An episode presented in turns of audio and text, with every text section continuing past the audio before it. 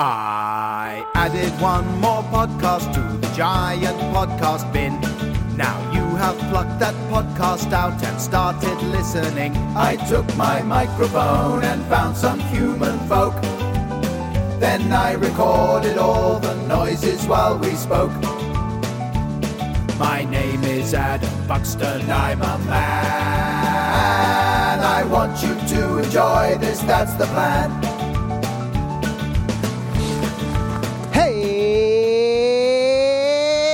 You doing, podcats? Adam Buxton here with my best dog friend Rosie, taking a walk through the icy, waterlogged fields of East Anglia, UK. We enjoyed a day of torrential rain yesterday. It was like a scene out of a disaster movie. And now there's quite a bit of flooding around.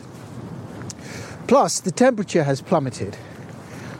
Oh, and it is bitey. When I came out on this walk at the end of the afternoon on Christmas Eve 2020, it was all quite nice. George Lucas Star Wars prequel tacky sunset. But in just five minutes, the black, black cloud has rolled in, the wind has picked up, and all the signals are pointing to me keeping this short and heading home for a cup of tea and a mince pie. That's a shame, obviously, because I'd written quite an amazing 45 minute monologue. Just looking back over this year, thinking about some of the lessons we've learned, and then there was going to be a short test. But sadly, that's not practical because it is so freezing that I'm in physical pain. How are you doing though? Not too bad, I hope. Welcome to podcast number 145. Have I said that yet? I don't think so.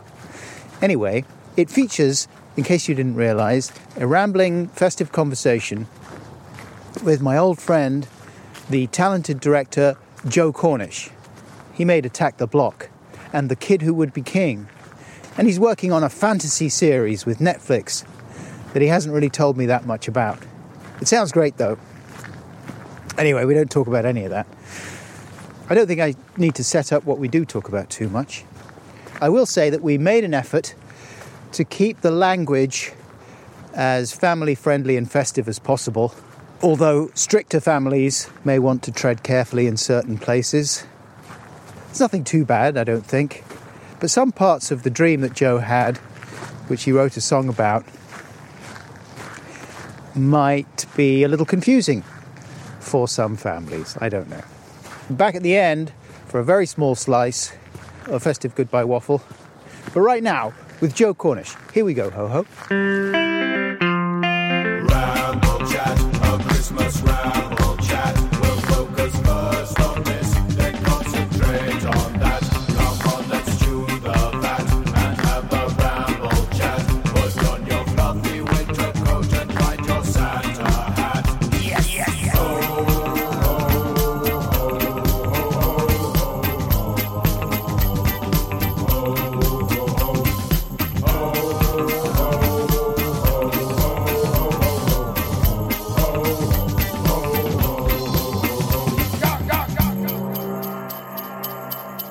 Going to have a little drinky because it's Christmas. I'm going to drink responsibly, but I am going to have a little wee drinky.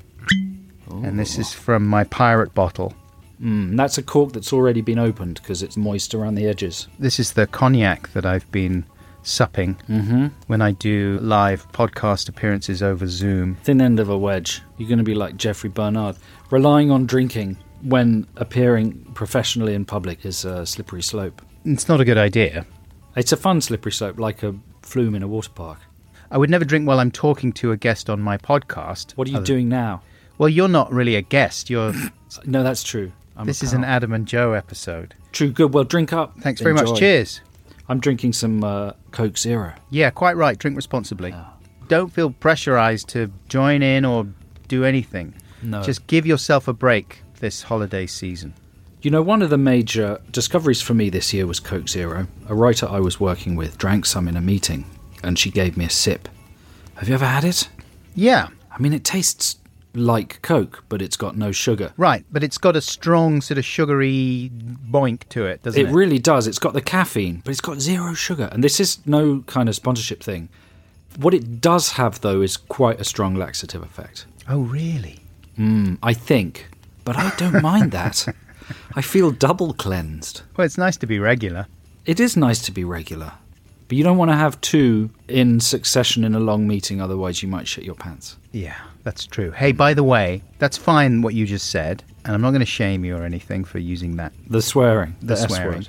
But let's try and keep it as clean as possible Good idea, because it's Christmas. because it's Christmas. And neither Santa, Jesus, Mary, Joseph, any of the three kings, or any of the farm animals in the manger would enjoy that kind of foul language.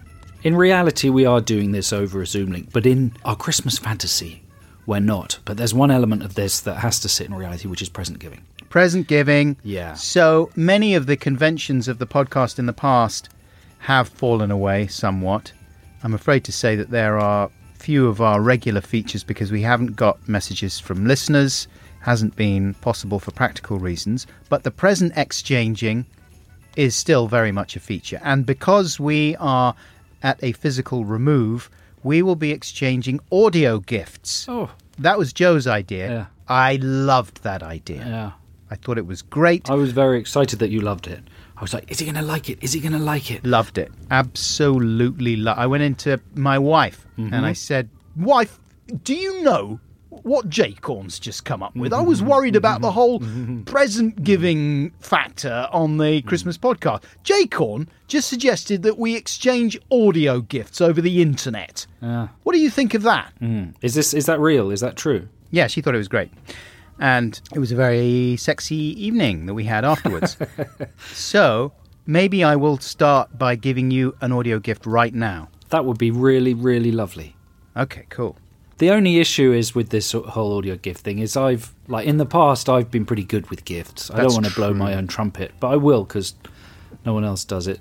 I've been pretty generous with presents, True. thoughtful, written stuff on the train on the way down, gone to Hamleys, gone to Morley's in Brixton, to the toy department. Really gone out of my way to get you stuff. This year, I think I've got three presents for you.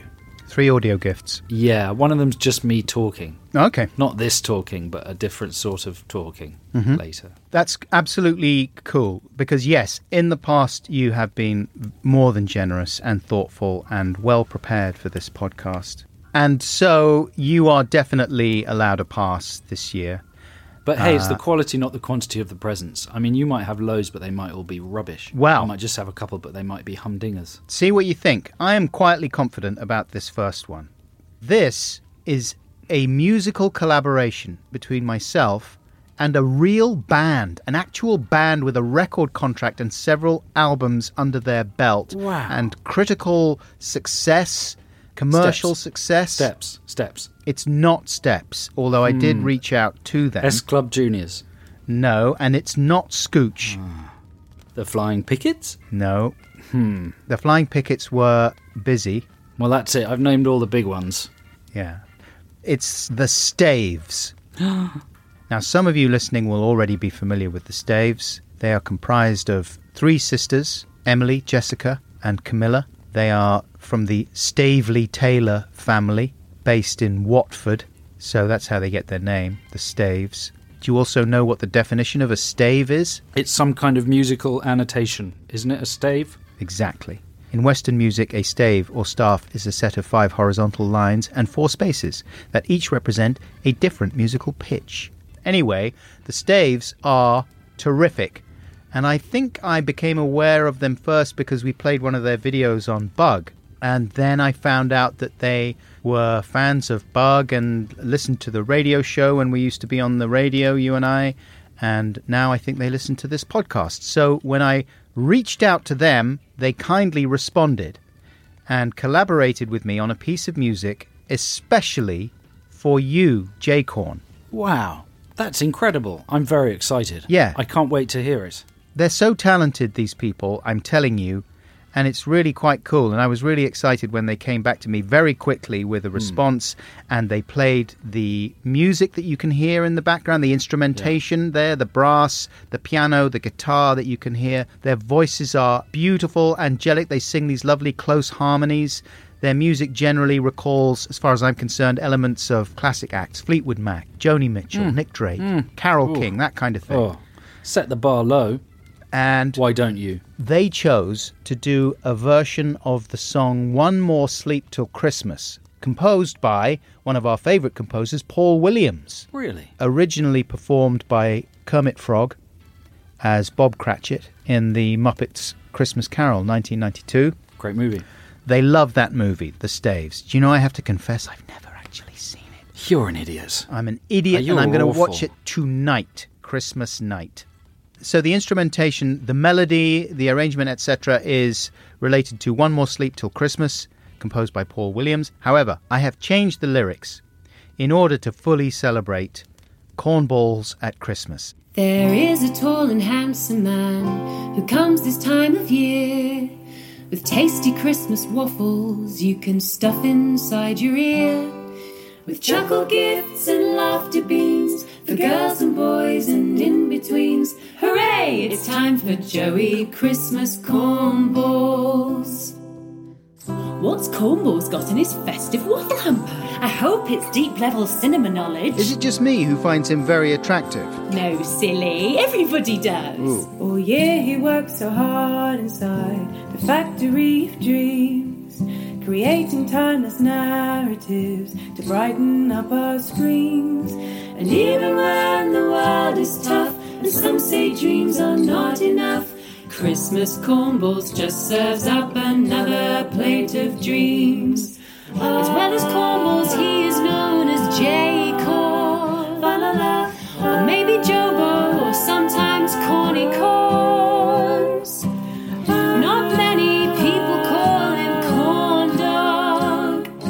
Please don't call him haughty, that's inaccurate and naughty. Joe, Joey Joe, ho ho ho, Joey Joe, Joey Joe, ho ho ho, Joe ho. Hmm. Love it. It's my favourite bit, middle eight. Just a taste of cornballs is delightful as champagne. Mm-hmm. You can feel his quirky outlook fizzing up your brain. I'd say his friendship is the best gift any person knows, but it depends on how the doodle story goes. Oh, If it's like last year, then I formally withdraw this cornball song. oh, that was sensational. I mean, it was literally sensational. It caused sensations to sort of zap through me as I listened to it. You know, it had very powerful lyrics. And at the beginning, I thought, like, when you say, am I, am I the only person who finds him attractive? And then one of the staves says, no, silly, everybody does. I thought, well, that sounds a bit sarcastic. No, no, no, they weren't being sarcastic. Well, that's what I thought because then they really dug in a lot with the praise. Then there was a middle eight, which I really appreciated because it let some air in. It just relaxed the whole thing and it showed that this was a really honest piece of music that didn't need to try too hard. It could afford to just be slow and silent and. That's Jess playing the guitar there. Beautiful, beautiful. Beautiful. And then it had a modulation, didn't it? Maybe two. maybe two. That was amazing. Very beautiful. I'm really honoured and touched.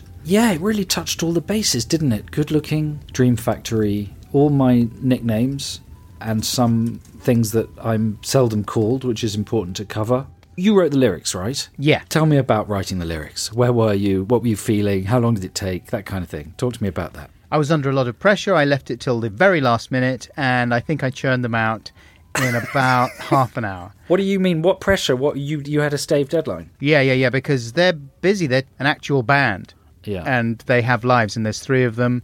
yeah. And I was asking them for this favor fairly close to Christmas, Yeah. and they were very generous with their time. Yeah. But they had a deadline, and I went right up against it. And Right. in the end, I got so stressed out, and I just thought, no, I can't do this. This is a disaster. Mm. That I just took a deep breath you know, geniuses all, always give you tips like on masterclass on the internet. What to do when you face a blank page, kind of thing. face a blank page and you know it's easy for all these people who are successful in their fields they're always tossing out little nuggets of wisdom and hacks and tips and all this kind of thing. And i've always resented them because i find them very hard to actually incorporate mm. in your real routine. It's all mm-hmm. fine once you're successful to retrospectively tell everyone how you did it. But the one thing i've learned is that it's always good to go for a walk. Always good. Even if you feel like I can't go for a walk, I haven't got time, I've got to do this thing, that's exactly when you should go it's true, walk. yeah. And so I went for a walk with dog, and it was a beautiful day, and we just went out for half an hour, and the lyrics that you just heard in that incredible song, I mean, this is going to be hard to believe, but they just came to me within that half hour period while we were out walking. That's hard to believe. Yeah, because if you think, are you thinking about the lyrics? Well, yeah, I mean, lines such as "There is a tall and handsome man who comes this time of year with tasty Christmas waffles you can stuff inside your ear." Yeah, just I came mean, to me. that's really, really good stuff. That is good, isn't it? And what about just a taste of cornballs is delightful as champagne. You can feel his quirky outlook fizzing up your brain because that's sort of you in a nutshell in a way, isn't it? Because you've got quite a quirky outlook. You know, I have to admit it, but yes, I do. I like to look askance on the day's news. Uh, no, a sideways look on the day's news Yeah. is something I like to do. I don't like to look at it head on. no. So it's all there and all of it just came to me. It was as if I was being given an early Christmas gift by Creative Masterclass Santa. Pressure on me for the doodle story, though. Yes, again. brother. Yeah, like the song's going to be formally withdrawn Yeah. depending on the end of the doodle story. because at the end of last year's podcast, hmm. you conveyed about one extra line of the Doodle story with Tom I think Cruise, a word. and then there was some what appeared to be genuinely furious. Yeah, there was there was some really probably angry people. yeah, So we we just have to wait and see. Just have to listen along and see what happens at the end of the podcast because there have been major developments, right? there have, yeah. Early, early this year. We'll say no more. We just tease it. Man, that was a wonderful gift. Can I say thank you very very much to the Staves for doing that? I'll treasure it forever. yeah, and I particularly appreciate the fact that all the lyrics Adam wrote for you reflect your opinions too, as uh, expressed in the sincerity of your singing voices. I would like to thank the Staves too, Emily, Yeah. Jessica, and Camilla. I hadn't finished. Thank you so much. Oh, what were you going to say? I say I'll be over on Monday to hang out with you guys because you clearly really dig me. Oh, they said to say they're they're actually away. Uh, well, I don't mind. I'll, I can wait. I'll be waiting. They they're away for a while, quite a while. I'll I can wait because I've really never had anybody sing a song for me expressing so much adulation. Also, they're all married. They all recently got married to quite But there's a violent, lot marriage. What does it mean these days? quite violent criminals. Like the criminals aren't violent with them, but they are very jealous and they kill people, like you. But clearly, listening to the song, I think the Staves would be on my side and they'd defend me. And they're, they're going to know the ins and outs of what they're, what they're violent criminal. they're going to know their weaknesses, their habits. How much do, further are we gonna go with their this? we- Where they keep their This weapons. fantasy. They'll know where they keep their weapons, and they'll know the trigger words that could send them into like a psychotic trance. It feels like we'll one of us away, has to kind three of give in. Who's going to be the one that gives in and We'll just run away on a plane to a desert stops island and doing the fantasy together about you going singing round to see the stage? songs? We'll live on an island with them You're singing songs ab- about me. All right. Is that the end of the you going to see the Staves fantasy? Listen, if we were still on the radio together, that would have lasted seven or eight hours. now that you do an authoritative podcast, you've cut it short. Now that I am the master of concision. Yeah. But um, links in the description of the podcast to a beautiful Staves playlist for those of you who are new to the world of the Staves. Check it out. They're so good. And there's a great Spotify playlist which contains tracks as well from their excellent new album, Good Woman. Now it just feels like you've done some sort of deal with them. I know it does sound like that, and I apologise because they didn't ask me to say all this. I just thought it would be polite. Yeah, but I'm starting to wonder whether they meant what they sang. If I'm going out, then I wear a mask. With my friends and family, I wear a mask. Having sexual intercourse, I wear a mask. And when I'm on my own, I also wear a mask. I have to wear a mask cause I am toxic. Terrible things are spilling out of me. I also wear a mask cause you are toxic. A tiny bit of you could be deadly. Mask, mask, put on your mask if you care about the human race. Mask, mask, always wear a mask. Cover up your frightening, deadly face. Okay, I'm going to give you a gift. It comes in the form of a quiz. Oh, It's just a quiz I'm going to read to you. do it. Okay. So this is my quiz. It's a very short quiz and it's very stupid. Which of the following media developments would you most like to keep hold of once the pandemic has ended? Oh, great quiz. Thanks a lot. Number 1. TV studio audiences made up of multiple faces on flat screen TVs with strange tinny slightly delayed laughter and applause. Okay, do you want me to go through them all before you make your choices? Yeah. Number two, no studio audiences, just crew members, producers, and floor managers laughing extra loudly from behind the cameras. Zoo style. You can see that in particular on Jimmy Fallon's show. And if you want to see number one, TV studio audiences made up of multiple faces on flat screen TVs in action, then I think Ellen DeGeneres is doing it. And I think they did it on the Royal Variety performance a few weeks ago. There was like a whole fake theatre of TV screens, people Yes. on TV screens. They did do that. It was really So crazy. odd. Yeah, I'm not going to miss that when it goes away, and I want it to stop as soon as possible. All okay, of that. okay. I've got three more. Number three, all interviewees appearing via low quality video feeds from their houses with their recently published books prominently displayed on the shelves behind them. I've done that myself. I haven't been on any TV shows, but I have made a few podcast appearances, and I spent at least half an hour arranging the background beforehand to include a copy of Ramble Book and hmm. also to include a couple of other books that made me look cleverer. Right. What, turning some of them so the covers face forward like it was a shop display? Yeah, like I sort of arranged them as if I hadn't deliberately placed them there. Like, oh yeah, I was just reading a bit of Bayard Rustin, and I just left it on the shelf there. And uh, oh it's my Montaigne book. I left the complete essay. what a knob. Number four, guests in chat shows sitting a very long way apart. Hate that. I think that might be the most depressing thing. I would rather people weren't in the same room. Graham Norton, which is a show that I normally enjoy, his chat show, seeing them all spread apart just made me so sad. It's odd, isn't it? See, they did a Jonathan Ross's show came back the other night, and they did it on that as well. They do a thing on this, no, not this morning, on Good Morning, with Ben Shephard, Stroke, Piers Morgan, and Susanna Reid. Wait, Ben Shephard's been stroking Piers Morgan. Mm-hmm. They do a thing where they're split screen. You know, they split screen them, but they put them on as if they're sitting shoulder to shoulder, right? Yeah. and they've kind of got a i think i'm right in saying they've got a christmas tree but they've obviously put two christmas trees one behind each presenter but they're identical christmas trees so that when they do the split screen the left half of one christmas tree and the right half of the other join together to create what looks like one christmas tree between them do you get what i mean Like a Mad Magazine fold in. Exactly. But it's quite disturbing because they'll be chatting along, then one of them will raise an arm, and the arm will just sort of weirdly vanish into the middle of the Christmas tree.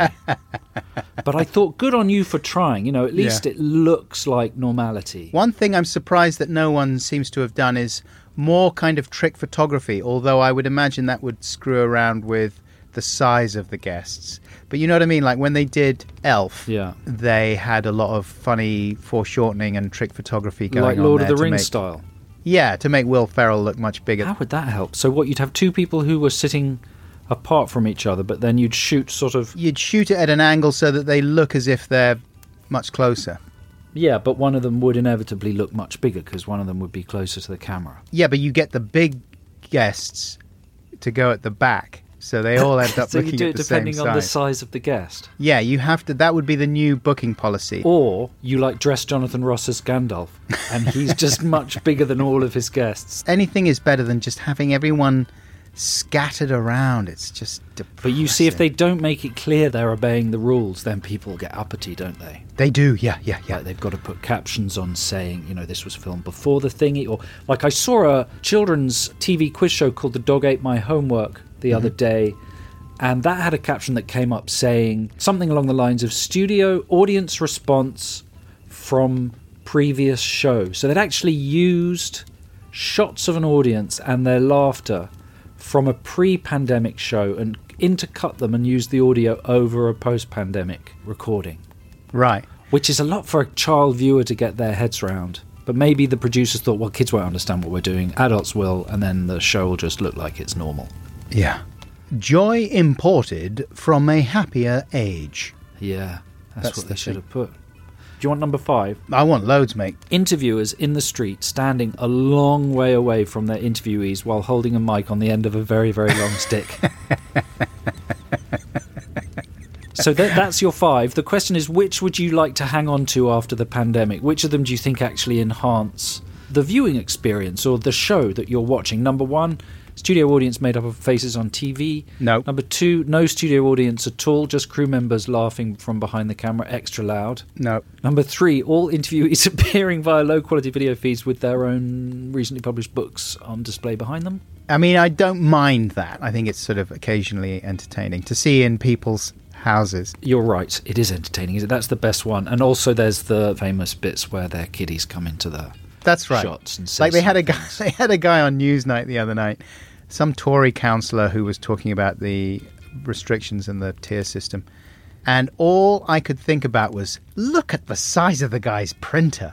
He had this monolithic printer behind him that was just dwarfing him completely. It was incredible. I was like what are you printing? You got a whole magazine being printed from that thing. Presumably, some famous people go the other way, right? Yeah, I mean, you can see people who've done that. You can see people filming themselves against a blank wall or something. Yeah. I mean, sometimes the visual aspect of it is pretty tragic because some people are using slightly older laptops, so the webcams and the microphones are really not up to the job. And so you're getting this kind of antediluvian tech that was worse than anything in the 50s ever was. Like a remote link up to the moon in 1969 was better than some of the. Uh, Stuff you're getting on the uh, news programs these days, Very J. passionate opinion, Adam. We really value it on this show. Thanks a lot for coming on. Would you come back on Monday and uh, talk about pet passports? Yes, please. Long time listener, first time caller. Thanks very much, Adam in Norwich. It's just coming up to 4.30. Here's the traffic and travel with Cynthia Poopy Pants. um, and so, what was the last one? So, I'm, I The last keep. ones were number four, guests in chat show sitting a very long way apart. Yeah, you hate it. expressed your rid of revulsion of, that. Number five, interviewers in the street standing a long way away from their interviewees while holding a mic on the end of a very long stick. I think they should keep doing that. I agree. I like that. Just because there's slapstick possibilities, you know. Exactly. Don't get rid Got of to that. Got to keep that. Got to keep that. Well, thanks for taking my quiz. That's the end it. of my quiz. Can you think of any others? How about are you going to be sad when they no longer have adverts? that talk about difficult times. Yeah, that are like, it hasn't been easy these last few months. Hmm. Homeschooling those kids, finally learning to cook more than just fish fingers, mm. piling on the pounds, trying to take them off again with those internet workout videos. This advert knows my life. It knows who I am and what I feel. Finding out what's really important. Yes.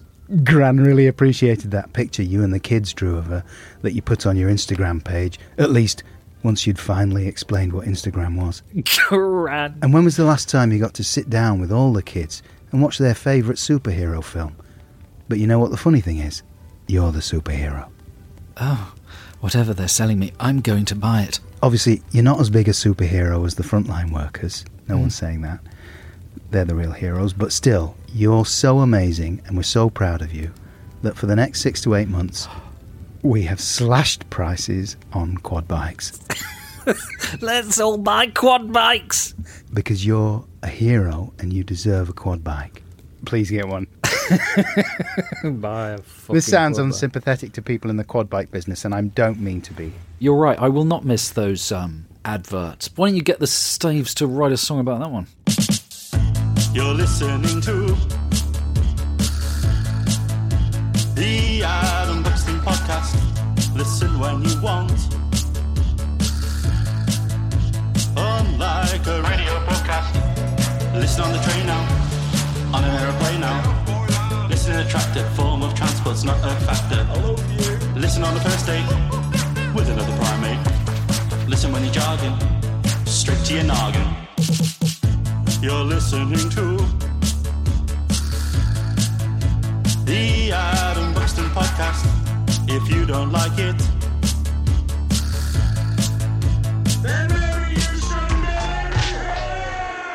So you emailed me a few weeks before this podcast. I'm going to find the email from mm. Adam Buxton. Do, do, do. Okay, so here's the email you sent to me. Hey man. Good start. Blah, blah, blah, blah, blah, blah, blah, blah. Possible idea, colon, something about dreams.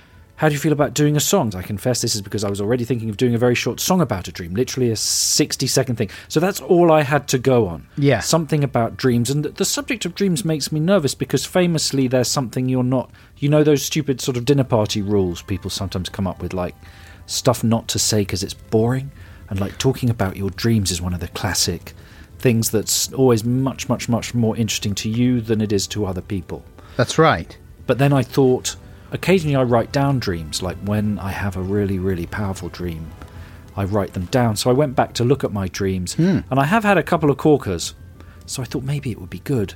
So I wrote a song based on a couple of my dreams. But what were you thinking of? What was your angle on this? Very similar. I mean, I remember towards the beginning of the first lockdown in this year of 2020, a few people I heard talking about the fact that their dreams had become very vivid after the domestic routine had really taken hold three weeks into the lockdown or something. Mm. I heard a lot of people saying, Are you getting mad dreams? Because I really am. And I think most people seem to agree that it was the combination of this uncertainty and anxiety about the situation combined with maybe, I don't know, excess alcohol intake or mm. whatever it might be. But a lot of people, for whatever reason, were experiencing strange dreams. And one of the ones that I woke up from was a real old school anxiety dream that I hadn't had for years and years. So for this one, I went to my computer. Sometimes I will create a jingle or a song using just a bit of library music and I'll extemporize over the top.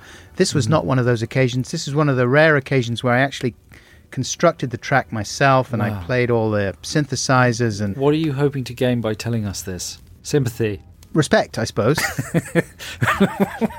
Maybe this is a good opportunity to thank Native Instruments, Oh, who supplied me with some VSTs this year, and I said that I would give them a shout out. really? Anyway, check out the amazing range of VST instruments from Native Instruments. I endorse them. I'm not sure if that was one of them on the track, a lot but of plugging in this Christmas podcast. yeah, that's what Christmas is about. We've had the Staves, we've had Coke Zero, and now we've got VST synthesizers. That's a traditional Things Christmas changing. plug fest. Plugfest.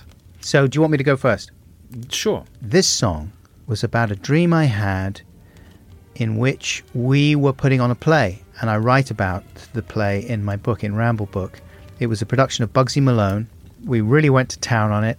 I was playing Fat Sam, or Big Bone Sam, as I preferred to identify, because I didn't particularly relish the fat shaming that was going on when you cast me Hey, the fat shaming is in the text. anyway, it turned out to be fun, and it was such an incredibly memorable and joyous experience, very intense experience. So I dream about it still, and this is the song that came out of that. Oh, I had a dream I was back at school, putting on a play with my friends.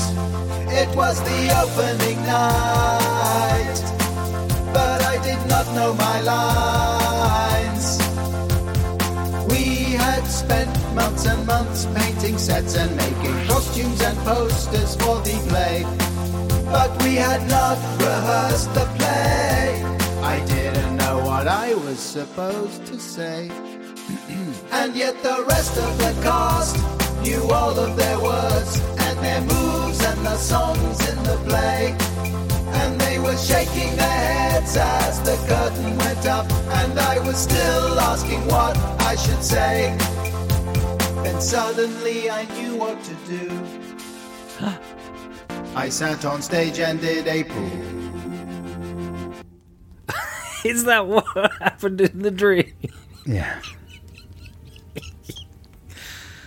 Did you wake up at that point, or did the dream continue after you made your deposit on the stage? No, I woke up, I think, with a tremendous scuff. Was it like a Nightmare on Elm Street, and you brought the poo from the dream into reality?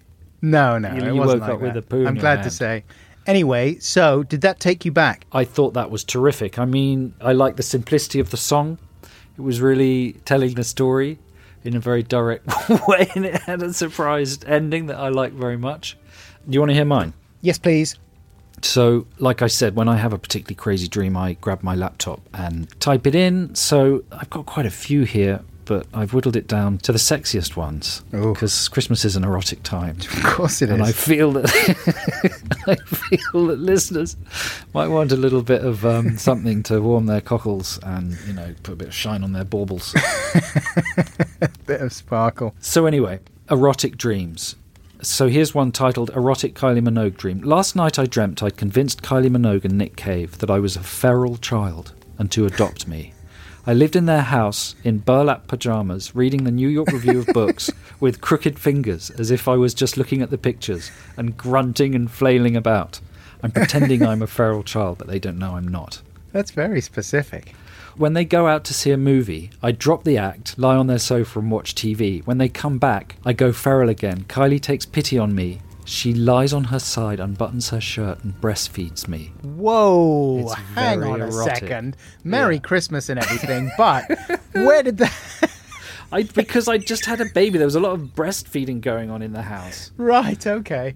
I didn't realize you were so heavily invested in the lore of Kylie and Nick Cave. Well, I'd watched that Nick Cave movie. What, what is it called? Once More with Feeling, the 3D black and white one, which is incredibly good. And I'd watched it in 3D, and it obviously just, you know, that's what dreams do, don't they? They take the sort of um, lucky dip of your recent experiences or past experiences, and then just assemble something from randomly grabbed bits. right, and bobs it's a little, bit of an impression remix, isn't it? yeah, with a little peppering of your weird psychoses or um, neuroses over Slash the top. desires. Yeah. slash desires. Who wouldn't want to be breastfed by Kylie? So that was one, and then another one was um, more homoerotic. The title is Homoerotic George Michael and Matt Goss Dream. Tonight I dreamt about George Michael and Andrew Ridgeley at the height of their 80s fame, hanging out on a street corner in London, with Bros at the height of their fame. Obviously, in reality, their fame wasn't concurrent, but the dream converged their moments of fame. In the dream, their career peaks were concurrent. George is secretly gay and fancies Matt Goss, although no one knows it.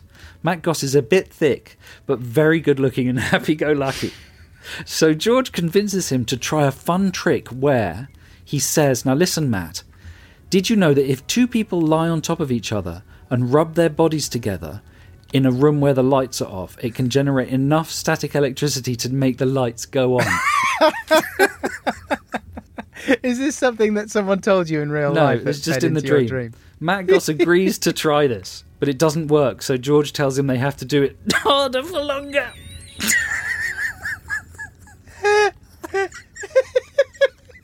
Where did that come from? That must be based on real science, though. I mean, that makes sense. That has the ring of scientific truth. I think if Christopher Nolan made a film based on that, you would think, yeah, yeah, Hmm. yeah, that sounds right. The science sounds solid. I was very excited by that dream. I told lots of people about it. I texted a couple of friends about it the next day. I'm not sure what they thought of me.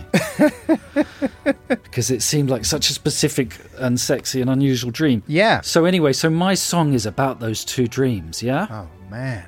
So, what I was going for here was I thought, like, well, what are the classic dream songs? Mr. Sandman, right? Who's that by? Um, It's a female a cappella. the group. Chordettes. Right. So I'm trying to kind of do a sound alike of that. I was going for a sort of Flying Pickets a cappella kind of vibe. You ready? Yeah. Okay. Is it too late for something to be Christmas number one? Because Flying Pickets was Christmas number one, wasn't it? Is it too late? No, it's not too late. Let's get it to number one. Fingers crossed. Here we go. I had had a dream. I was living with Nick Cave and Kylie Minogue. Boom, boom, boom, boom. I was a feral child. She was my sexy mama. Next thing I know. She took off her shirt, popped out a boob. I swear this is true. She was feeding me breast milk, making me happy. It was lovely but lewd. My next dream was kinda homoerotic and it featured Matt Goss. Boom, boom, boom, boom. George Michael was trying to have it away with the lead singer of boom. Matt didn't know George was gay, but George got his way with an electrical line. He said it might sound silly, but if we rub our willies, we can make the light shine. I don't know what these dreams mean, but if I had to guess, I would say that perhaps.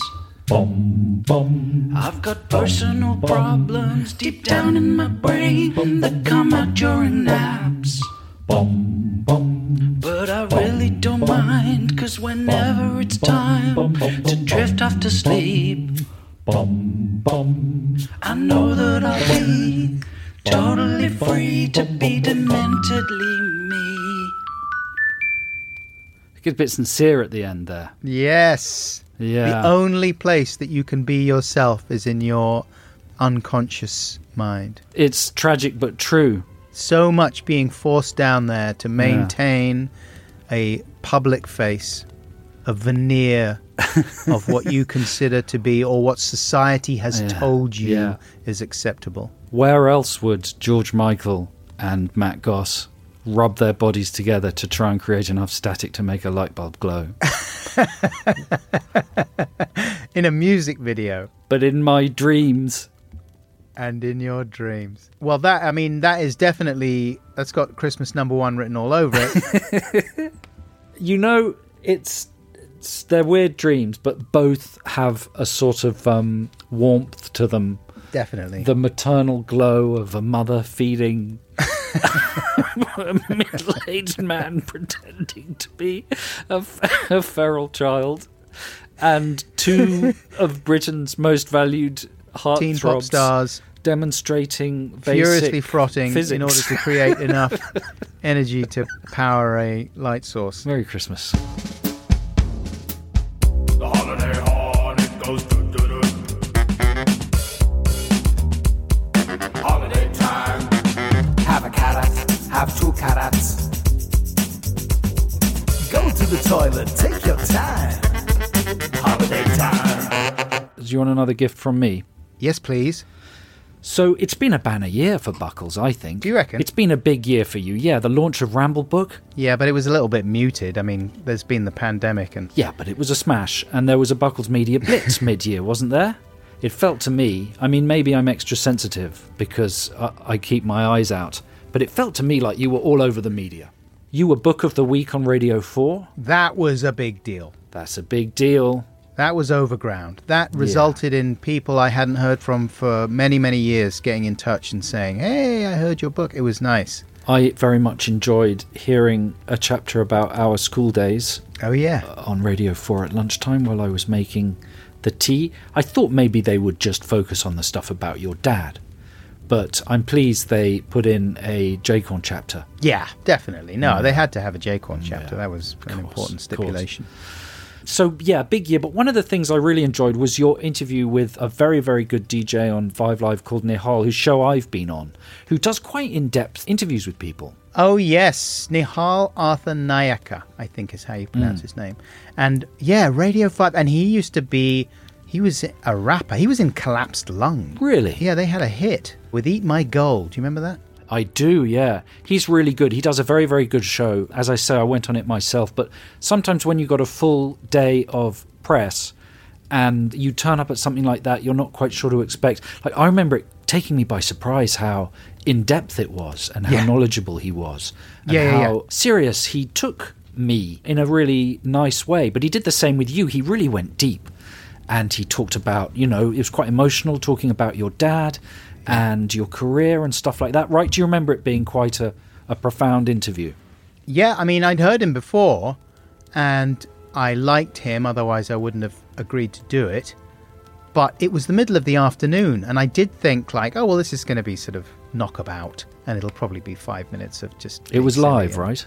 It was live, yeah, and you dial in, and I did it uh, remotely, obviously, and he went in fairly quickly within the first couple of minutes to talking about my relationship with my dad and how I dealt with the grief of losing him and all this kind of stuff. And it was like, whoa! I had to really scramble to recalibrate.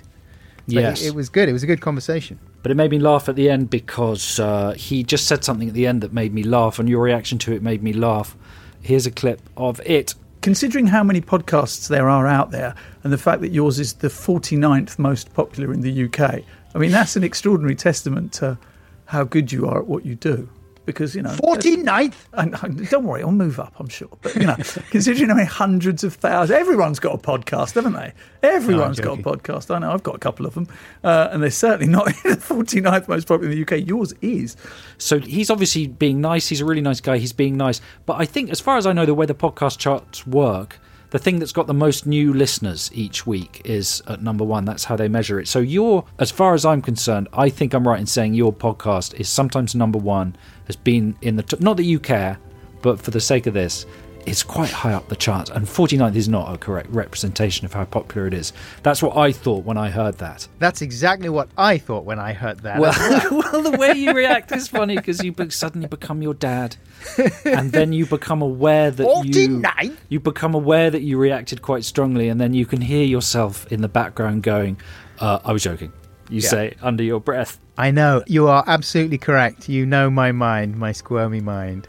Too But well. listen, I don't want to make a big thing out of it. What I want to make out of it is a jingle for you. So I made a jingle for you. Here we are. Considering how many podcasts there are out there and the fact that yours is the 49th. No, 49th? 49th. No, 49th? 49th. 49th. 49th most popular in the UK.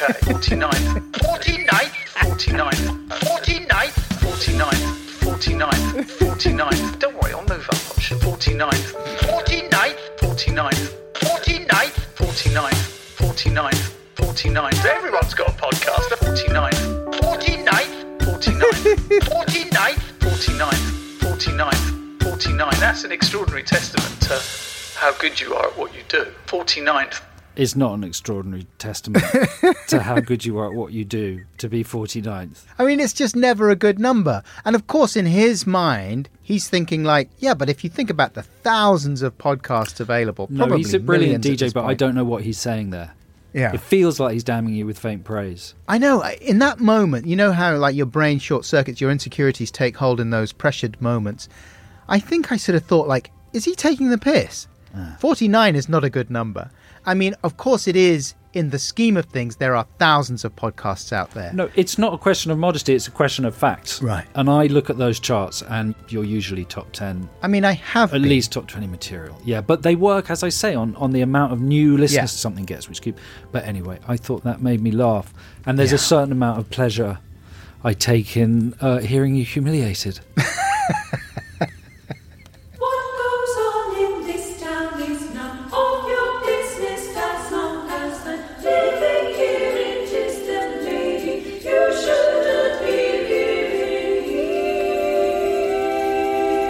Christmas in this country, J-Corn, has traditionally been associated with a few festive figures apart from Santa. Can you hmm. name the main ones of those festive No UK Lemons. figures? Correct, first on the list, yes. The two Ronnies, no, Morecambe and Wise, with their Christmas specials that get Yes. repeated ad nauseam. Try and get a bit more up to date. Stay telly, but get a bit more up to date. Oh, I don't know. I don't watch telly at Christmas. Go on, tell me. Mrs. Brown, Okay, fair enough. Idris Elba, doing the Sky ads. Yes, Jimmy Carr, obviously. obviously. But the big one, the big perennial figure, apart from Santa, associated with Christmas, year upon year, for time immemorial, is The Queen. A Laura, Laura Queen. Her match. How much longer, however, at this point, we have to consider will the Queen be part of our lives? A lot longer, Adam. I hope so. I mean, she'll always be part of our lives. I mean, the thing is that apart from the fact that she is now 94, she and the rest of the royal family are in the process of trying to withstand an unprecedented, I'm going to use that word, assault in the form of the TV series The Crown. Have you seen any of the fourth series of The Crown? I have seen a little bit of it, yeah. What do you make of it? Well, mm, I like the scene where Princess Diana was dressed as the little sort of Shakespearean Midsummer Night's Dream fawn. Okay, that was And fairly sh- early on in the yeah, season. I've only seen the first episode. Not because I don't want to see it, just pressure of time. And she's sort of hoppity skippeting behind plant pots in the lobby of a very massive house, and a young Prince Charles. My wife loves The Crown. Ooh, that's changed. That's strange. It's not robotic anymore. That was more. It was a Um, little strangled. yeah, it was. My wife loves The Crown. It's like a man who lives in the air conditioning system, whose wife's divorced him. Like but he Tooms snuck back into the from the house. X-Files. yeah, he lives in the air, and he's just looking at her at the end of a steel tunnel, plaintively going, "My wife." Like she used to be his wife. Anyway, so when I'm not doing that, we are watching The Crown. And for anyone who has successfully managed to avoid the whole thing, congratulations. But let me tell you that it is a biographical series that has stirred up quite a bit of controversy for mm. playing pretty fast and loose with the actual facts of history. And Peter Morgan, who has written, I think, every episode, Yes. confessed basically to saying, Yeah, I made quite a bit of it up. But I mean, it's true in spirit. He's saying, Yes, it's based on actual things that happened in history, but yeah, we've monkeyed around with the chronology and sometimes with the actual facts of how things happened. But the spirit is true. And uh, we've stuck to that as if you can measure that. So um, it's weird watching it because, especially for someone who grew up in the 80s, there's all these incidents that I remember very clearly absorbing via the news, but not really caring about at the time and not really being fully aware of. You know, it was just you couldn't really avoid them. So most of these stories pop up in one way or another in The Crown. However, for someone like you, J-Corn, who hasn't watched the whole thing, hmm. I thought it would be a good opportunity to give you a little quiz. And so what I've done is come up with three crown style historical scenarios featuring prominent members of the royal family, a lot of Queen, Charles, Diana, and Prince Philip. And these are based on historical cultural moments from the 80s. But the hmm. question is were they in the crown? And second question, did they really happen at all? Yeah. Okay. Right? Yeah. So were they dramatized in The Crown? Were they And dramatized in the they crown? happen? Yeah. This is good. And did they happen? How many are there? Three. Oh, okay. Now, the question is do you think I need to explain the impression of the Queen that I do? No. Okay. Are you sure? Yeah, I think it's. Com- I mean, a the explanation would be so convoluted and drain all the humour out of it. That's what I would caution against. And b, you know, just deal with it. All right. Here we go. This is scene one from Buckle's version of The Crown. Right, Princess Diana, you gotta go to a Laura Laura glamorous premiere tonight, and it's a full of film splash. It's directed by Ron Howard from Happy Days, and it's got a Laura Daryl Hannah in it as a mermaid. Sounds crap, but you gotta go. I don't mind. I like pop culture because I'm nice and normal, not a horrible posh monster like you. Well, you're quite posh yourself, a Laura Laura blinder data. Is Prince Charles coming to the premiere of Splash? Uh, no, sorry, I'm Prince Philip. Uh, Charles can't come to the premiere of Splash. He's having his affair tonight with with Camilla. well, maybe if there's someone really nice in Splash, I'll meet them at the premiere and we'll become friends. Hello, I'm Michael Buerk, and this is a fake 80s news report from the premiere of Splash, where Princess Diana is saying hello to the cast. Hello. Hi. I thought you were very good in the film Splash. Thank you. What's your name? I'm Tom Hanks, Princess Diana. I'm just about to become a big star. Wow, that's great. You seem really nice. I am really nice. I'm Tom Hanks. I'm one of the nicest guys in the world. Oh, will you become one of my closest showbiz friends? Uh, yeah, sure, that would be great. There's a snake in my boot. Oh, There we go. That's the end of that first ah, scenario. That's exci- I want to know what happens next with the snake. Of course. So the two questions you have to answer are Was that event featured in The Crown? No. Correct. we did not see Princess Diana going to the premiere of Splash in 1984. Did she go to the premiere of Splash? Oh, but that's the next question. Did it happen? Yeah. Did of it course, happen? Of course it did. I bet you she did. Incorrect. Is that true? She did Poor not go to the premiere of Splash. Of course, she didn't go to the Why? premiere of Why Splash. not? it's a big movie. It's a big hit. It was a It's got the- surprise hit. Yeah, by the time it came to the UK, it was a big hit. It wasn't a royal premiere big hit. It could have been. It could have been. No. There's a six month delay between the US and UK releases. However, she did attend a premiere of a Ron Howard film where she did meet Tom Hanks. And it was nearly 10 years later in the 90s. Uh, Apollo 14, 13, probably. Correct. It was Apollo 13. That's where, as far as I'm aware, that's where she first met Tom Hanks. Anyway, here is scenario number two. And this is Saturday, the 13th of July, 1985, Wembley Stadium. Oh, I know that date. Yep. And here we join one of the big bands who are performing at the venue that day as they come off stage. Whoa, yeah, well done, John and Roger and the other two guys. That was a cool Live Aid set we just did. hello. Hi. You're Simon Le Bon, aren't you? From Duran Duran. Yes, I am Simon Le Bon. That's right. Do you like our music? Yes, I do. I love it. Coolly. Sometimes I skateboard round Buckingham Palace listening to Ooh. it, wearing leg warmers and dealy boppers, Sorry. and it makes my family really angry Yeah. because they're boring and uptight, and I'm nice. Yes, you are nice. Would you Quiet, like? you creep. Okay. Uh, Diana, I'm Prince Charles. I think we should go. I want to carry on my affair with Camilla Parker Bowles and shoot an animal because I'm horrible. But Charles, it's time for the biggest act of the day. Hello, Laura, Laura Live Aid! Are you ready for Queen? Laura. Laura Lully Beef. Laura, Laura Lully Beef of Blanda Data. Yeah, that's great. Choco Blinder Data. I don't want that to stop. I don't want it to end. I want to hear the whole set. Queen at Live Aid, of course. Of course. Anyway, would you like to tell me if that scene or any version of it was depicted in The Crown? Uh, well, it did happen. The Queen wasn't there, though. No, but Queen did perform at Live Aid, and Di Queen was there, performed at Charles Live and Aid. Di were there. The Queen didn't. Charles and Diana Yeah. were there. Duran Duran were not there. They were at JFK Stadium in America. Thanks for correcting me on that. that one. the Queen didn't actually perform. You sounded grumpy when you said it, as if. Uh... But um, and what's the second question? Did it happen in the?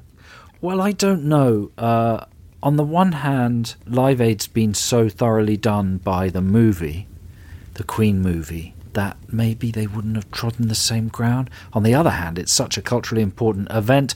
I'll say yes, they did. No, they didn't. But I think they Oh. should have oh. done. Can you imagine? It would have been so fun because the whole fun of the crown, I think, apart from the fact that people are interested and emotionally invested in Diana, especially, but it has the power of the bad biopic. People love a bad biopic. Yeah. Listen, do they in The Crown introduce themselves by their names in every scene?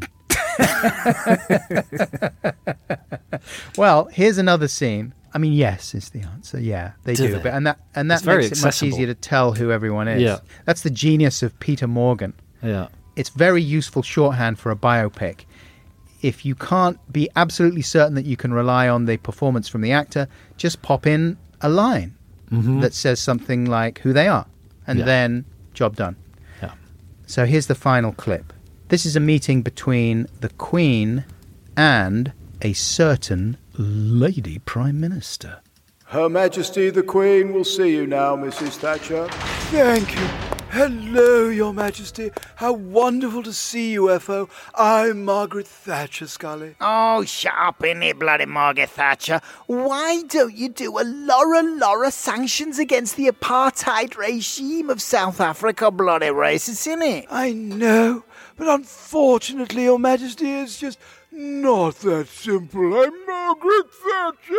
Yeah, all right, all right, shut up, Margaret Thatcher, Laura Laura. You know, some people think I'm frosty and uncaring, but compared to you, Margaret Thatcher, I'm really nice, a lolly beef, innit? Well, I'm sorry you feel that way, Your Majesty, but the truth is out there, and I'm Margaret. Oh, no, don't do that. Come on, Chucker, Laura Laura, shut up, shut up, shut up, shut up. Oh, thank goodness. That's good. So that is a meeting between the Queen and the Premier at the time, Margaret Thatcher, Mhm. played in The Crown brilliantly Mm. by Gillian Anderson. Now, there were some references to a previous role that Gillian Anderson played. Did you pick up on any of those? I didn't really have to pick up on them because they were like rammed into my face. It was more a question of peeling them off me than picking them up. Scrubbing them up yeah, with a great scrubbing them off. with steel wool. Um, but I appreciate how you're positioning this. Um, Come on. So that, I mean, there's been some controversy, particularly around their portrayal of Thatcher's meeting with the Queen, right? Mhm. I've read bits and bobs about it that apparently people think it's not very accurate. But I don't know the details. So the first question is Did that happen in The Crown? Was it in The Crown? Was that scene portrayed in The Crown? Yes. Correct. Do you watch that sort of thing and think this is a couple of jokes away from a comedy sketch?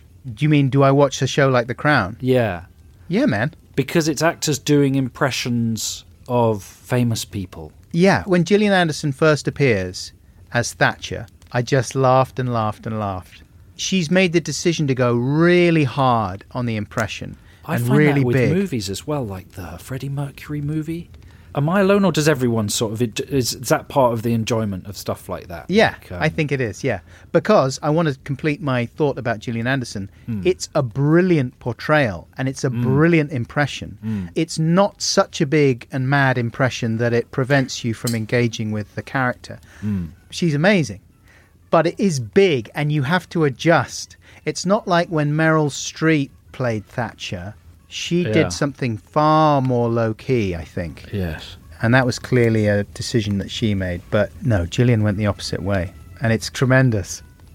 Hey, look, speaking of the Royals, as we speak, a few days ago, there was a trailer that hit the media for a new podcast, which is another threat to the high chart position of this one, 49. Mm-hmm. And it is by Harry and Meghan.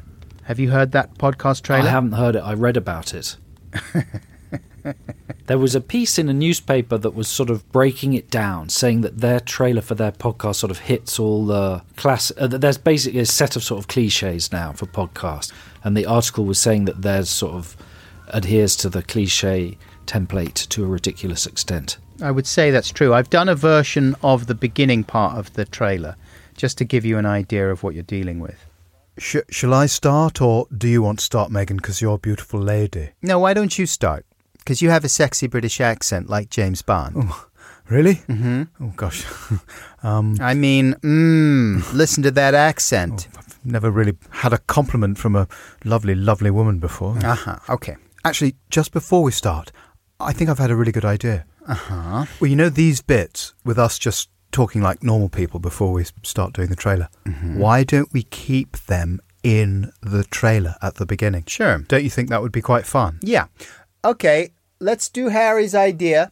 And we should start, yeah. Hi, guys. I'm just a guy, and I'm called Harry. And I'm the Duchess of Meghan. And one of the things that me and my husband always talk about is how much we love talking to other people and saying things like, What do you do? And, Oh, that's interesting. And then talking about ourselves. And that's what this project is all about. I'm not reading these words off a piece of paper, I'm just thinking them up with my head, then saying them like a guy would when he talked to you. This has been a really hard year. but it's reminded us that people can be amazing. And those are the people we're going to be talking to on the podcast. And the first episode will be A Christmas special. Harry, don't say the C word. Sorry.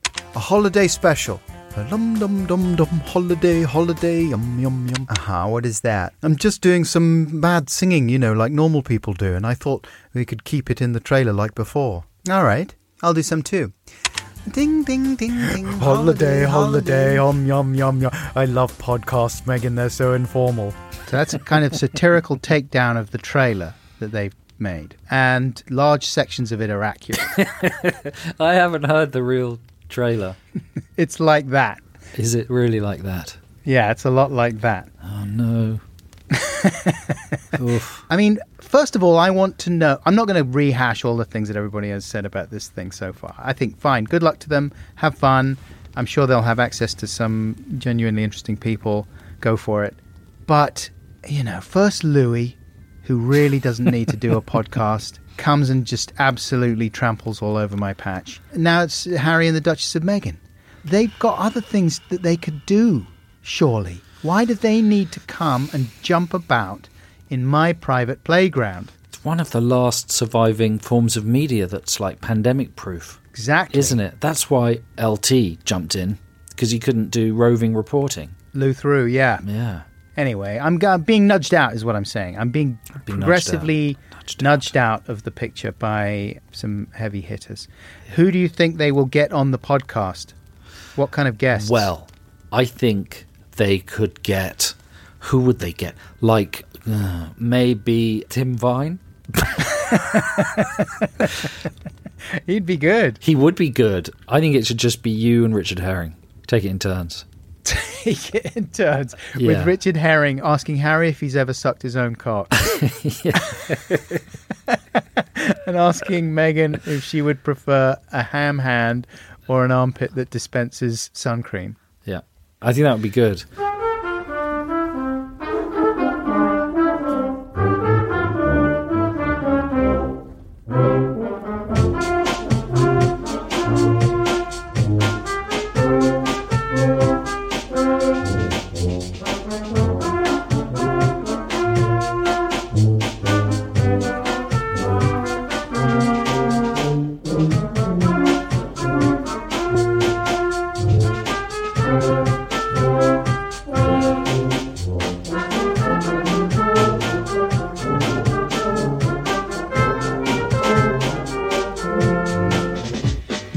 Well, it's that time, man. Oh, I forgot about this. I thought Yeah. we were just going to wrap things up. But of course, there's one outstanding thing. There is the outstanding thing. The doodle story. So, the doodle story. So, for people who might be new to this podcast, should we bring them up to speed on what the doodle story is? Yeah.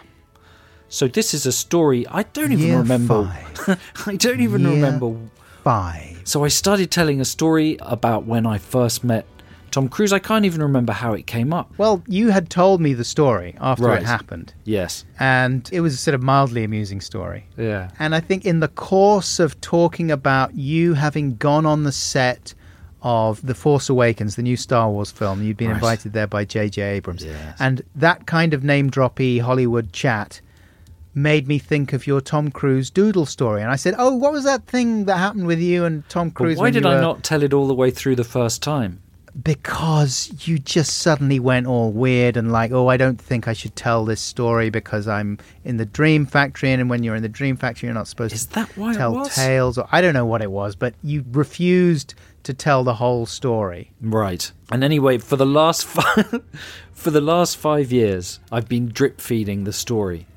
And the story, can you tell me? Let's hear the story from your perspective. What is oh, the story? The story is you had been drafted in, you and Edgar Wright, to do some writing on Steven Spielberg's version of Tintin. Yes.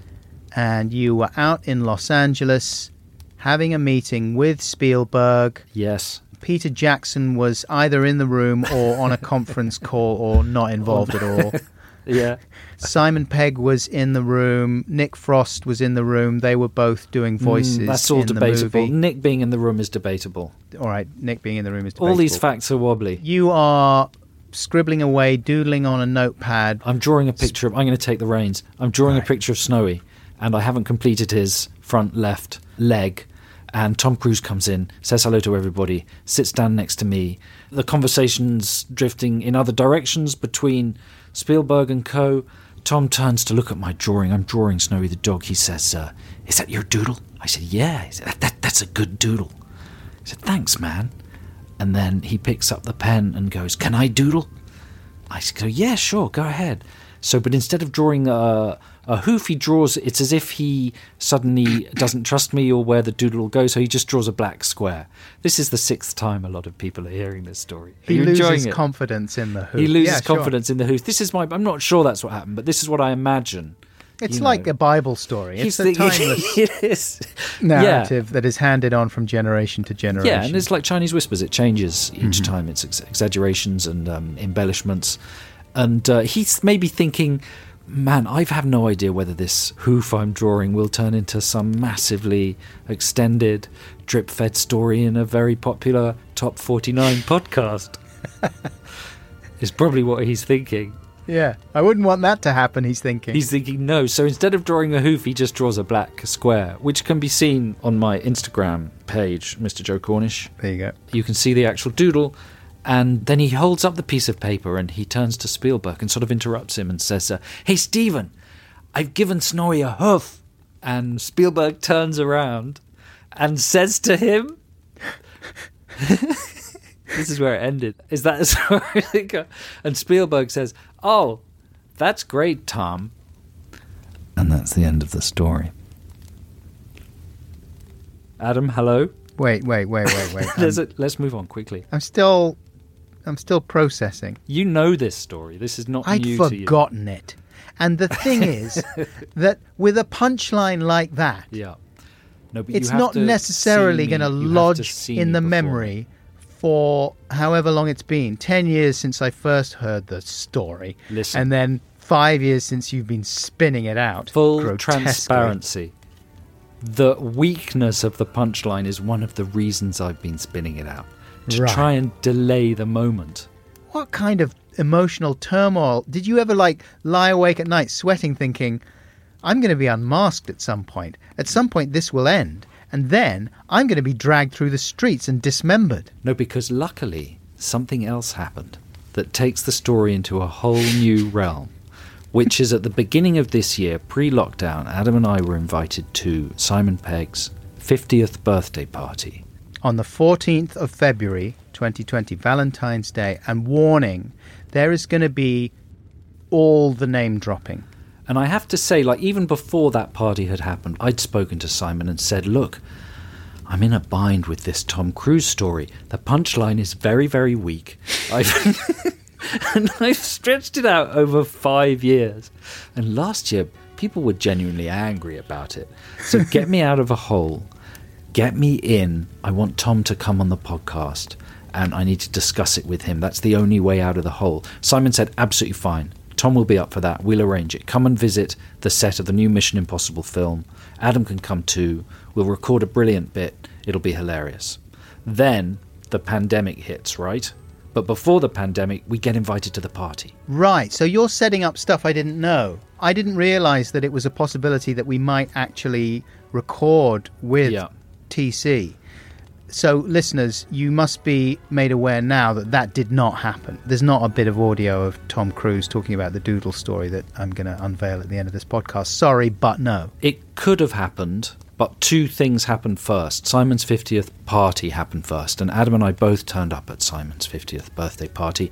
And lo and behold, who was there? Well, I'll tell you who was there before we get to the obvious guest of honor. Right.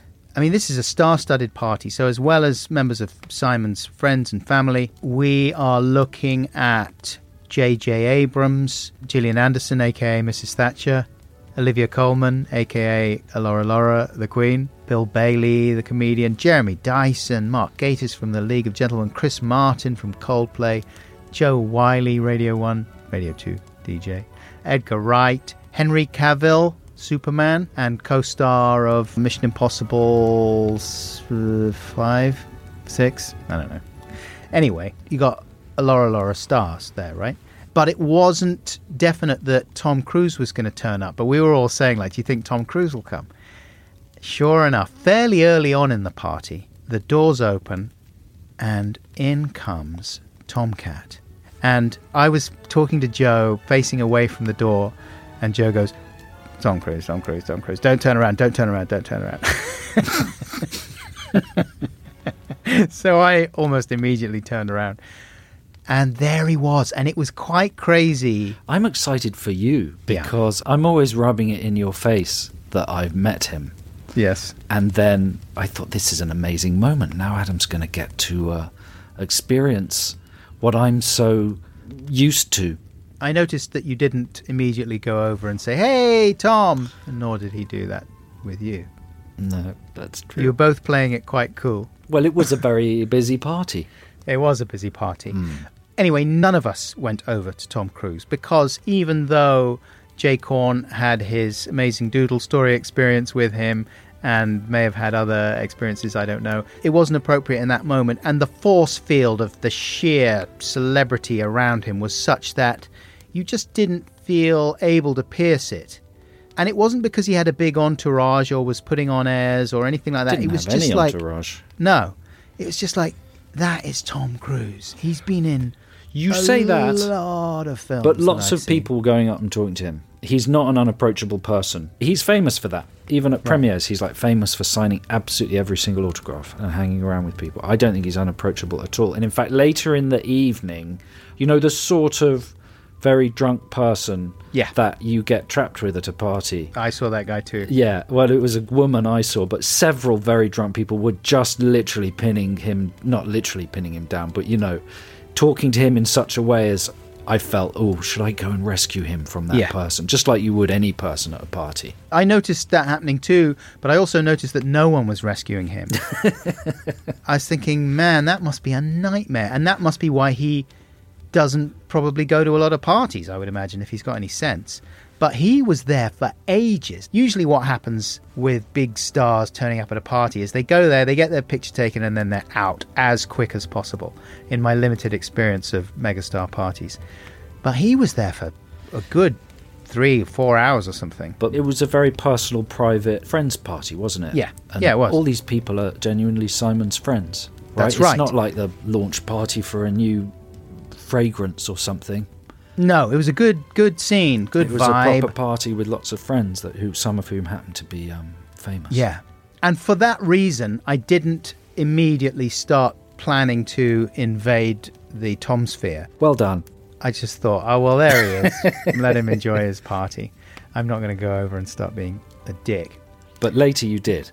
Well, later on, I was at the bar chatting to Kevin Eldon, and suddenly I feel two hands being laid on my two shoulders, and it is Simon Pegg. Yes.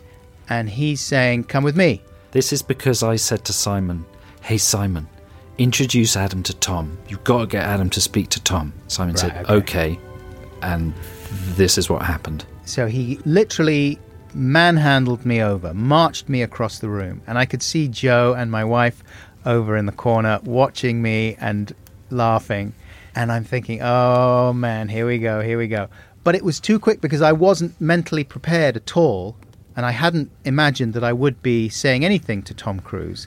And suddenly, within a few seconds, I was standing right in front of him, and he was there with a, a small group of people that included Edgar Wright was talking to him, and Henry Superman Cavill, and Christopher McQuarrie, who's the director of Mission Impossible Five and the new movie, and they're just having a little chat, and suddenly Simon has maneuvered me right in front of him.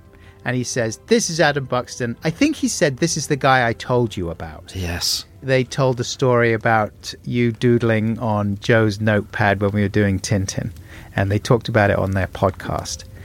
And so he sort of set it up in that way. And then I think he buggered off. And suddenly I was just stood right in front of Tom, and Edgar was there.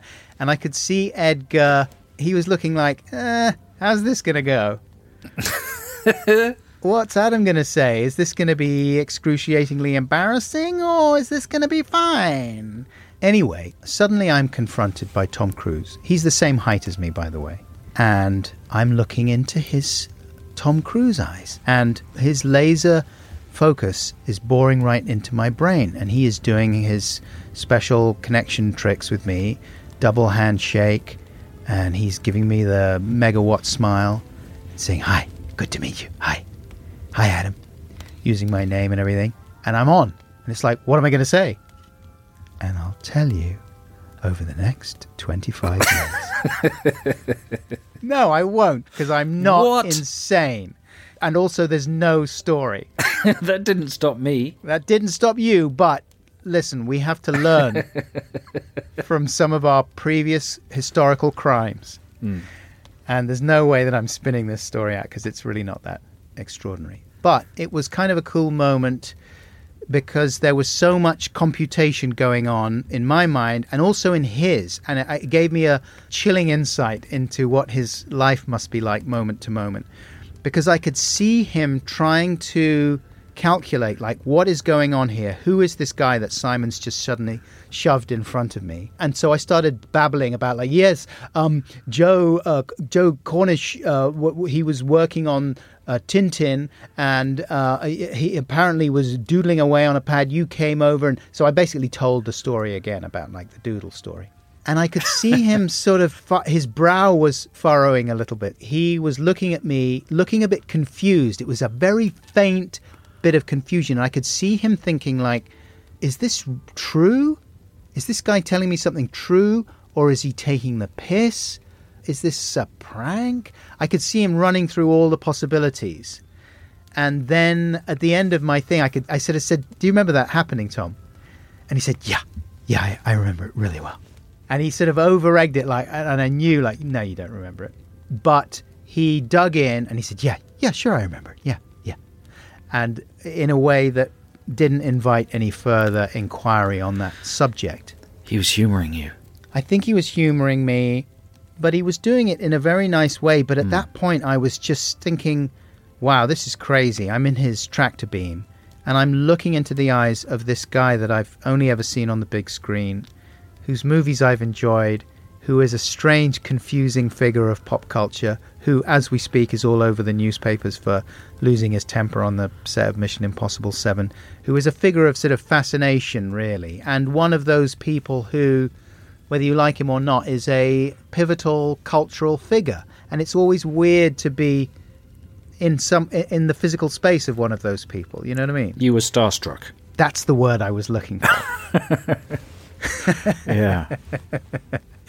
and also, it quickly became obvious that he's quite charming, you know, and his little techniques or natural charm, whatever you want to think of them as, of making eye contact and not breaking it and using your name a lot and all that stuff, it really works and makes you feel sort of special. So, what I did was I thought, okay, I don't really want to spend too much time here because it's too freaky and I don't really have anything to say. But what I do want to do is reassure him that I'm not here to take the piss or try and score points off him or humiliate him or embarrass him, really. So, what I did was I started enthusing genuinely about Mission Impossible 5, the Fallout one, Mm. with the helicopters and the big fight with Henry Fallout. Cavill. Yeah. Fallout, yeah. And I started talking about how great I thought it was, which I really did. I thought it Comfortable territory. Absolutely terrific Yeah. And I started enthusing about it and describing the scenes and sort of analyzing them in a very, you know, listeners, the kind of way that I sometimes do, in a very insightful, articulate way that really makes you think about these things in, in a way that you might never have done before. And I could see that he liked it, and Chris McQuarrie, the director, liked it. Mm. And I was saying things like, you know, it was so well directed, Chris McQuarrie, the Mm. director. It's a good what insight. a great job you did because sometimes with those big fight scenes, the action can get too crazy and hectic. It's hard to tell what's going on. A bad director won't handle those things well, but you just knew exactly what to do to show the audience where they were from moment to moment, and it was so thrilling. You felt like you were there, and I thought I was doing pretty well. What do you reckon? I think that's a very safe. You were on very safe ground. Yeah, I was massively licking their bums. Yeah, yeah it's kind of, it's a good. it's a good. T- I'm disappointed you um, didn't press him harder about the doodle story. I just couldn't. Because he didn't remember it, Joe. Do you think? Yes, I think. He Do you think? Remember Do you think it. he possibly didn't remember who I am? I think there's a chance. I know Chris McQuarrie knows who I am. yeah. And I think Tom does recognise me, but I'm not sure I'm central to his world. I'm just saying it's a possibility. You're more central, of course, than I am. You, are right close in his orbit. Yeah. Mm-hmm. Mm-hmm. And listen, I know he loves your film. He did a special screening of Attack the Block for his He did. friends. That's true, he? yes. He knows who you are in that Yeah. respect. But doodle story wise, I was getting nothing. Yeah. And in the end, one of the things I did because I had I suddenly thought like, oh, I've got a genuine question for him, which was, how do you get insurance when you're doing all the stunts and when you clearly injure Mm. yourself? There was that thing where he broke his foot. I was like, so I start asking him this question. Good I was like- question. I was like, how do you? I often think like, how is it logistically possible for you to get insurance for the productions when you are so public about doing your own stunts, and then when you get into a situation where you broke your foot, didn't you, during the production of the last film? And he says, I shattered it. Mhm. So he was right close, really Mm. intense, and he's like, no, I didn't break it. I shattered it. He would be an amazing Blue Peter presenter, don't you think? Him and Rebecca and Henry Cavill doing a big budget Blue Peter film. Yes. Don't you think like uh, abseiling Tom Cruise would be Noakes. He'd be Noakes. Cavill would be Purvis. And Rebecca Ferguson would be Valerie Singleton. Valerie Singleton. Cruise would zip line off the top of Tower Bridge and then like ruffle a dog's head. People would love it. I would love it. I mean, that's sort of what Mission Impossible movies are, really. In some ways, they could do some makes in between the action sequences. you know, chase around Paris, then show you how to make a fairy castle out of toilet rolls.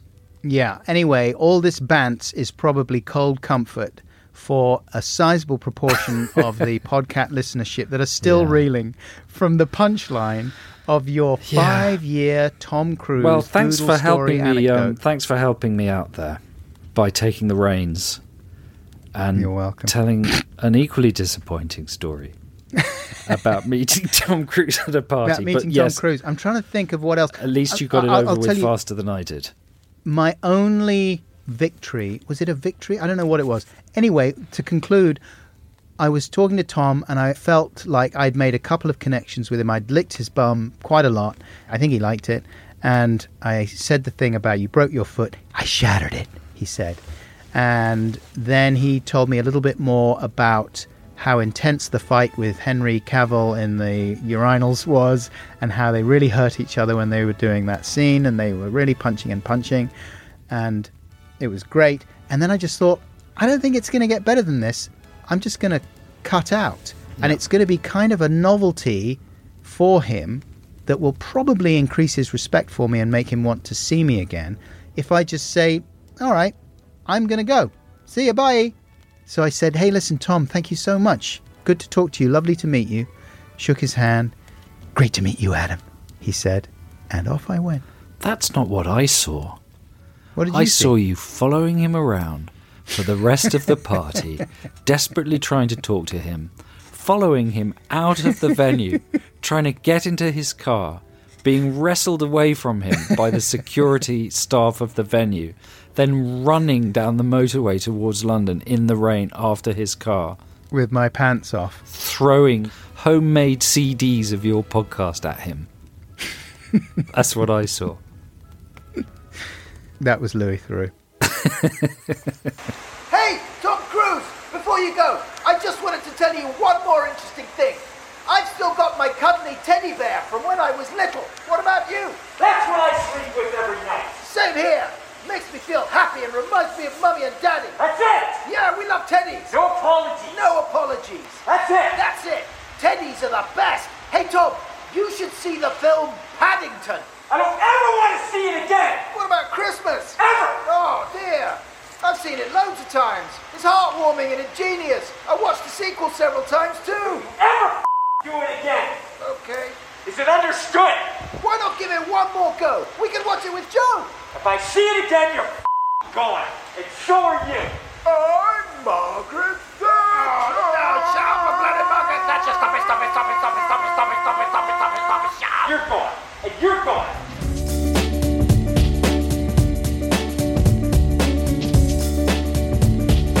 Wait, this is an advert for Squarespace. Every time I visit your website, I see success. Yes, success. The way that you look at the world makes the world want to say yes. It looks very professional. I love browsing your videos and pics, and I don't want to stop. And I'd like to access your members area and spend in your shop. These are the kinds of comments people will say about your website if you build it with Squarespace. Just visit squarespace.com slash Buxton for a free trial. And when you're ready to launch, because you will want to launch, use the offer code BUXTON to save 10% off your first purchase of a website or domain. So put the smile of success on your face with Squarespace.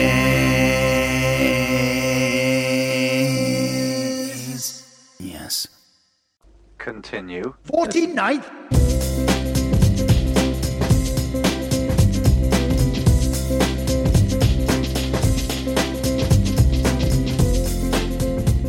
Hey, welcome back, Festive Podcats.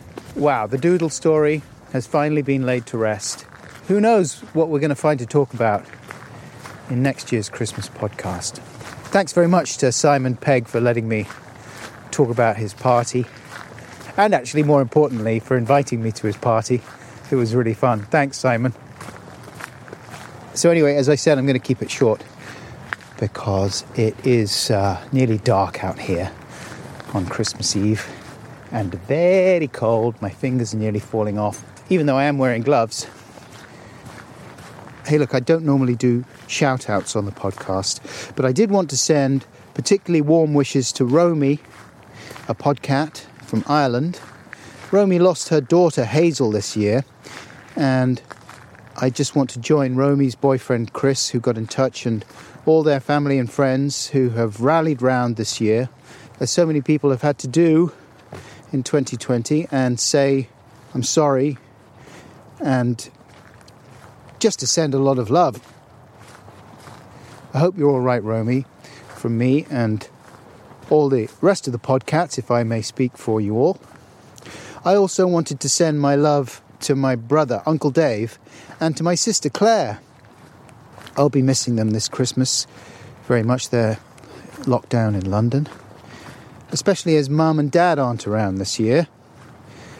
And I don't think they're going to be around next year either, to be honest. I'm pretty sure it's Boris's fault. Anyway, Claire and Dave, we'll get together soon. And you are really going to love your presents, especially the song I've done about a dream I had where I breastfed Tom Cruise to stop him shouting at me. I think you'll find that one quite moving. A few thank yous before I go. I mean, there's so many people I feel like saying thank you to, who I have been thanking a little bit throughout the year, especially all of you who were so kind to me after my mum died. It really made a difference, especially this year when everything is so unsettling and crazy and scary anyway. Thanks. I appreciate it. Thanks to all my guests this year. I'm sure Paul McCartney's going to be listening to this. Thanks, Paul. Really good to talk to you.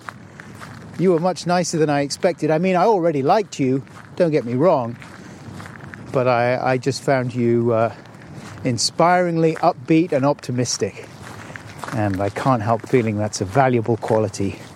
Thank you so much to the Staves, who provided not only that song for Joe at very short notice, but also a lovely choral taffin based jingle in the podcast as well.